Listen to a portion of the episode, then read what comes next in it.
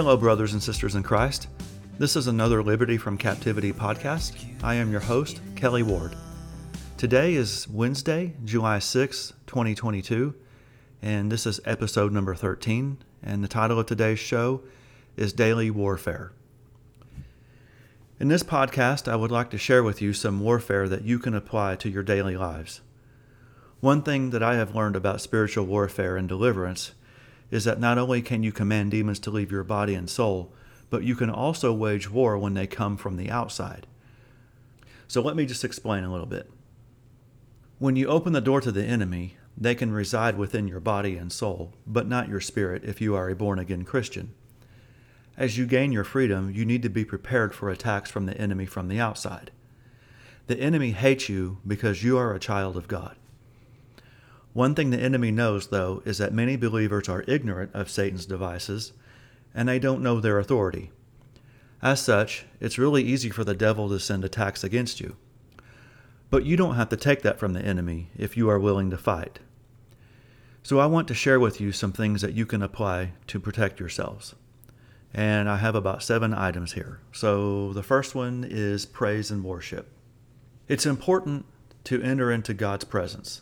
Let's look at Psalm 100, verse 4, which reads Enter into his gates with thanksgiving and into his courts with praise. Be thankful to him and bless his name. As we see here, it's important to be thankful. It's important to have a thankful attitude and also to praise him. Protection from the enemy isn't just fighting him, but rather it's your walk with God plus fighting the enemy. Thus, praise and worship are weapons. Jehoshaphat was a king in Judah after the death of Asa. The Bible says in 2 Chronicles chapter 17 verse 3 that he walked in the previous ways of David. In chapter 20, the Moabites, the Ammonites, and some Meunites set themselves at war against Jehoshaphat. He prayed, called for a fast in Judah, and they gathered together to seek God. He delivered a speech to the people to encourage them. A word was given from Jehaziel, and I hope I'm pronouncing that right, telling them that the battle against this army was God's and not theirs. Second Chronicles chapter 20 verse 20 through 23 is what I want to focus on here. And it says, So they rose up early in the morning and went out to the wilderness of Tekoa. And when they went out, Jehoshaphat stood and said, Listen to me, Judah, and those dwelling in Jerusalem. Believe in the Lord your God, and you will be supported. Believe his prophets, and you will succeed. And he consulted with the people and then appointed singers for the Lord, and those praising him in holy attire, as they went before, equipped for battle, saying, Praise the Lord, for his mercy endures forever. When they began singing and praising, the Lord sent ambushes against Ammon, Moab, and Mount Seir, who had come against Judah. So they were defeated. Then the Ammonites and the Moabites stood up against those dwelling from Mount Seir to destroy and finish them. Then, when they made an end of the inhabitants of Seir, each man attacked his companion to destroy each other. So, as you can see, worship was part of the process. Never underestimate the power of worship. And as you can see here from this passage of Scripture, God turned them against each other and they destroyed each other. Also, remember the story of Paul and Silas in prison? Acts chapter 16, verses 25 through 26 says, At midnight, Paul and Silas were praying and singing hymns to God, and the prisoners were listening to them. Suddenly there was a great earthquake, so that the foundations of the prisons were shaken. And immediately all the doors were opened and everyone's shackles were loosened. So this is similar to God fighting on behalf of Judah during Jehoshaphat's reign. And Paul and Silas were worshiping God, and God set them free. And I know that these might seem like miraculous things, and I know that God can do anything. But I think the point here is that it's always important to start with praise and worship. That is always so important. Number two would be declaring God's word. And there's no better example than Jesus.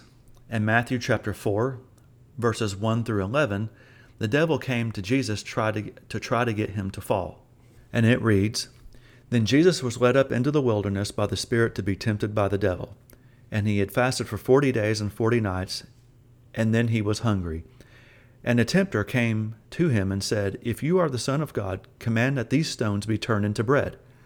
But he answered, It is written, Man shall not live by bread alone, but by every word that proceeds out of the mouth of God. Then the devil took him into the holy city and set him on the highest point of the temple. And he said to him, If you are the Son of God, throw yourself down, for it is written, He shall give his angels charge concerning you and in their hands they shall lift you up, lest at any time you dash your foot against a stone.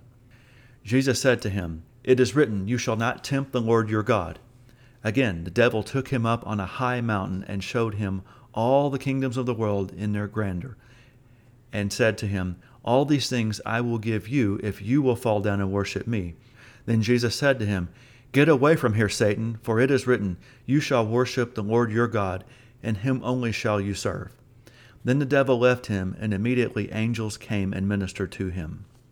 I wanted to mention something here that's not in my notes, but in my studies, as I was um, studying some of the Old Testament, I remembered something that all three verses that Jesus cited here was all from the book of Deuteronomy. So it's not just all the New Testament, it's the whole entire Bible, New and Old Testament, that you can stand on you can use any of these verses to, to come against the enemy.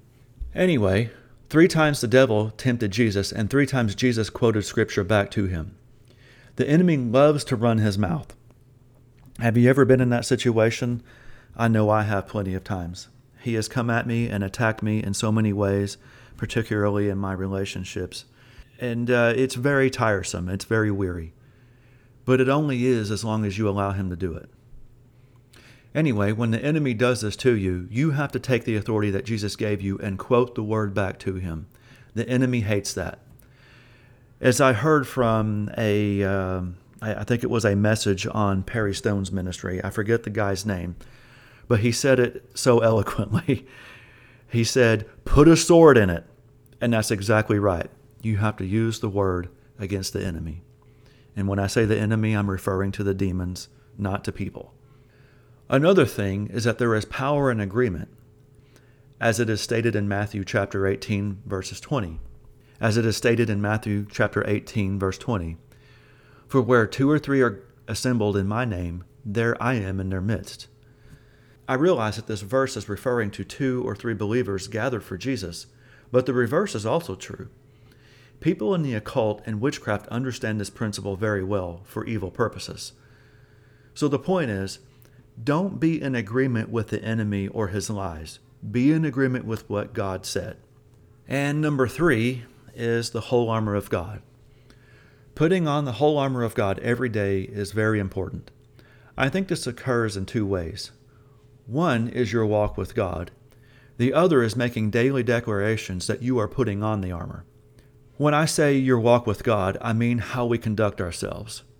If we willingly sin, then we can get holes in our armor, and we are not protected in those areas. I think the same could be same if we act in a way that is unbecoming of a Christian. So let's look at Ephesians chapter 6, verses 10 through 18. Finally, my brothers, be strong in the Lord and in the power of his might. Put on the whole armor of God that you may be able to stand against the schemes of the devil. And that's so very important. The schemes of the devil. He's always scheming against us, he's always coming at us with something. And he will until the day that we go home. So we just have to know that while we are here, he's always going to be running his mouth, he's always going to be attacking us in some way.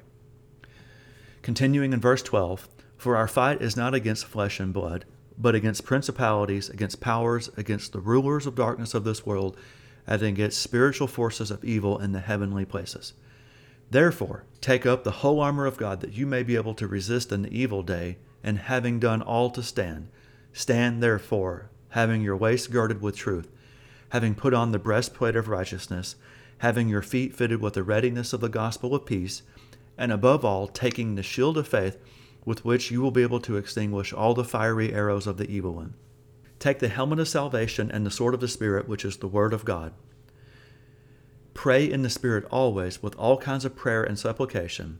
To that end, be alert with all perseverance and supplication for all the saints. So, there are several pieces to the armor in this passage of Scripture, and they are the belt of truth, breastplate of righteousness, shoes of peace, shield of faith, helmet of salvation, and the sword of the Spirit. And I also included verse 18, which says to pray in the Spirit as well. I know that it may not necessarily be one of the elements that's part of the armor, but it's something that Paul finished right at the very end of it, and I think you have to use all of it together. So each element is something that you declare, but it's also how you use it. So let's just discuss each one one by one. The first element of the whole armor of God is the belt of truth. God's word is the truth. We have to stand on His word and His promises. Being in agreement with the enemy represents an open door, so be in agreement with God and not the enemy. The second one is the breastplate of righteousness. We are only righteous in Jesus Christ, but we have to be obedient to God's word in order to properly wear the breastplate. Disobedience puts a hole in the breastplate, making it less effective.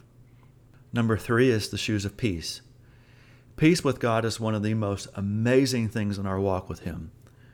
I can't tell you in words, I just cannot express enough how amazing the peace of God is. And peace is a common theme throughout the Bible. If we don't have peace, there is usually a spiritual reason why. Perhaps it's anxiety, for example. And we are told in Philippians 4, verses 6 through 7, to not be anxious, but to give our requests to God. Also, the gospel is something we should always be prepared to share with others. Freely you have received, freely you shall give. And I'm paraphrasing from Matthew chapter 18, verse 8b. Number four is the shield of faith. It's my belief that the fiery darts from the enemy are those things the enemy uses against us. For example, it could be lies, a personal attack against you, or any number of things. When the enemy attacks, your faith in God will have to sustain you. Even though you fight the enemy, you still have to maintain your faith with God. Number five is a helmet of salvation. You have to make Jesus your Lord and Savior so that you can be afforded His protection. And you've probably heard it said that the mind is the battlefield. And that is very true. So you have to protect your mind with the helmet of salvation. Number six is the sword of the Spirit. The sword of the Spirit is the Word of God. Knowing His Word and what to quote to the enemy is highly effective. While this weapon is extremely important and seems like the most important, applying the other pieces is crucial as well. In other words, they are all meant to work together. When you find yourself in a situation of spiritual opposition, quote some Bible verses to the enemy. He hates that. And just as a side note here, when I say that the sword of the Spirit is important and that you have to use all the pieces together, yeah, the sword of the Spirit works, but if you have a hole in your armor due to some other area of your life that you haven't addressed, let's say that you are knowingly in sin in some way, well, I mean, yeah, you can quote the word to the enemy, but it's not really going to be all that effective because you have a hole in your armor and he's going to come and attack and attack and attack until you repent and you close that door. So, wouldn't it just be better to do everything that you can to make sure that your armor doesn't have any holes in it? And last, again, praying in the Spirit. I realize that this isn't a piece of the armor, but Paul stated it at the end, and so I think that it's very important. Now that we have discussed each element of the armor, I will give you a sample prayer that you can use every day. I want to make this practical for you. So, for example, you can say, Lord, I thank you for the whole armor of God that I may be protected from the enemy. I put on the helmet of salvation and the breastplate of righteousness. I am girded about with the belt of truth. My feet are fitted with the gospel of peace. I take up the shield of faith to quench all the fiery darts of the enemy, and I am armed with the sword of the Spirit, which is the Word of God. And I know some of the words that I used here maybe aren't exactly from the translation that I quoted. I think some of it probably comes from the King James and the New King James. So uh, the point is, if you want to change it up just a little bit depending on your translation, feel free to do that, and you can personalize it and make it your own. The fourth item in our daily warfare is prayer. Another way to fight the enemy is through prayer. I briefly mentioned this as part of the whole armor, especially Ephesians chapter 6 verse 18. And again, Paul stated, "Pray in the spirit always." Praying in the spirit is an excellent way to fight the enemy. When you pray in the spirit, otherwise known as praying or speaking in tongues, you pray in a language that you don't know. As you yield yourself to the Holy Spirit, He speaks through you the perfect prayer, and it can be warfare. And the reason that I say this is because I want to share this uh, this short testimony. This was something that I shared, I think, in a recent podcast. I don't remember which one it is, but I will repeat it here because I think it's worthy to repeat again. I heard Everett Cox of Deliverance Ministries tell a story several times about a pastor who came in for deliverance. A demon spoke to the pastor and stated that he had stopped speaking in tongues for a few weeks, and they had a vacation. I think this speaks to the power of praying in the Spirit. And while we're on the subject of prayer, I want to state what prayer is not regarding warfare. Generally speaking, trying to pray away a demon won't work. The reason is Jesus gave us the template in the Gospels on how to cast out demons and how to deal with them. God expects us to know and understand how to fight, and as such, you have the authority, so you must exercise it. This means that generally speaking, He won't make the demon go away through prayer. He can, but he usually won't. The fifth item in our daily warfare is Psalm 91. If you haven't read it, I would encourage you to go and read it. And it is a little bit long, but it is absolutely amazing. Psalm 91 is one of the most amazing pieces of scripture for protection. Since it's so long, I won't quote it here in its entirety, but rather I will show you how to personalize it. And you do that by making it first person. Here's an example of the first four verses. I will quote the Bible and then give you a personalized version. And it reads He who dwells in the shelter of the Most High shall abide under the shadow of the Almighty. I will say of the Lord, He is my refuge and my fortress, my God in whom I trust. Surely he shall deliver you from the snare of the hunter and from the deadly pestilence. He shall cover you with his feathers, and under his wings you shall find protection. His faithfulness shall be your shield and wall. So you can say something like this to make it personal. Lord, I declare that I abide under the shadow of the Almighty. You are my refuge and my fortress. You shall deliver me from the snare of the hunter and from the deadly pestilence. You shall cover me with your feathers, and under your wings shall I find protection. Your faithfulness will be my shield and my wall. And if you want a full copy of this prayer, you can get a copy from the blog post for this show on my website. I also include the prayer for the whole armor of God as well. So just go to the website for episode 13 about daily warfare, and you can get a PDF version that you can use in your daily warfare. Okay, the sixth element of daily warfare is pleading the blood of Jesus. I said on a previous podcast that the blood of Jesus is like a spiritual atomic bomb. I got that little nugget from Dr. Michael Lake from the Kingdom Intelligence Briefing, and I absolutely love that. The blood of Jesus is still working today. It covers and wipes clean our sins. It protects us as well. Exodus chapter 12 is an Old Testament example that we can apply in this New Testament age. They applied the blood of the lamb over the doorpost. When the angel of death came, all of the Israelites were protected, but the Egyptians were not. So to apply this, you can say something like, I plead the blood of Jesus over me and my family, or I plead the blood of Jesus over my vehicle, or I declare the blood of Jesus between me and my electronic devices. And so you can use this over many situations. For example, maybe you go to the grocery store. Okay, Lord, I plead the blood of Jesus over this grocery store. Or maybe you go to somebody's house. Uh, maybe maybe they're not Christians, and maybe you go over to their house to visit them. Okay, before you go in, Lord, I plead the blood of Jesus over this house. And number seven is canceling demonic assignments. The devil has a hierarchy just like God. There are various levels of power within the kingdom of darkness. Since there is a structure, it stands to reason that demonic assignments are handed out against us. Hosea 4 6a says that we are destroyed for a lack of knowledge. So, if we have this kind of spiritual intelligence uh, on the enemy, then we can fight against it. We do this like anything else, and that is with our words. For me, I cancel demonic assignments generically but I also cancel them specifically. For example, I could say, I cancel all demonic assignments against me. But if I see that the enemy is attacking me with something specific, like fear, then I could say, I cancel all demonic assignments of fear against me. Look at the attacks in your life and start making a list and cancel them. Also, if God shows you a spiritual attack in advance, then cancel the assignment and follow his leading on what else to do. You can be preemptive, and that's partly the point.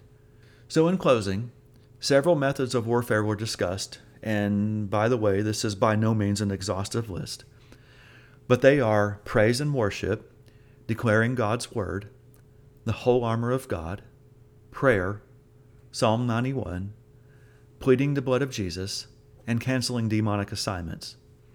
I recommend that you do these things every day. I apply them every single day.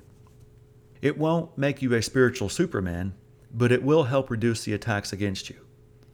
Remember Paul? He was uh, absolutely amazing, one of the most amazing apostles in the New Testament. And yet he went through many, many, many things, and he knew how to fight the enemy. The point is to fight with spiritual weapons against spiritual enemies, namely demons, and not people. Again, if you want a copy of the prayers for the whole armor of God in Psalm 91 in its entirety, you can download it from my website in the blog section for episode 13 titled Daily Warfare. And with that, this concludes today's episode.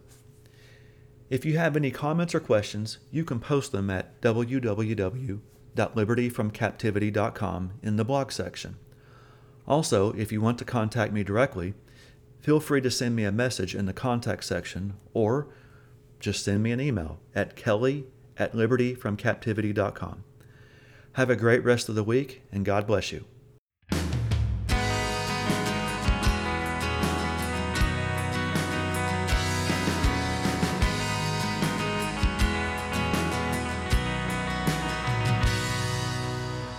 when life keeps falling and wonder where he is in all this mess. He's right there unseen, you're not alone. His light shines on the past that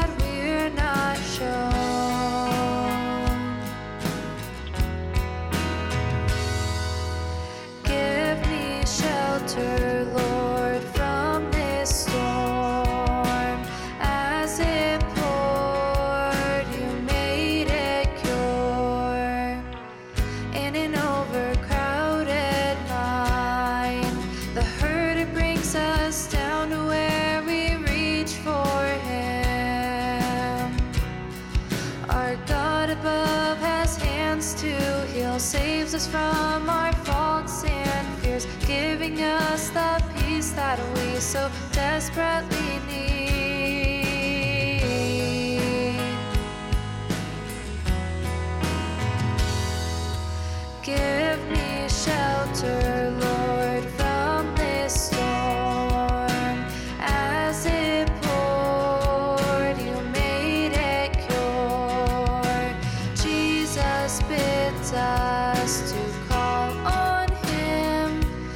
is peace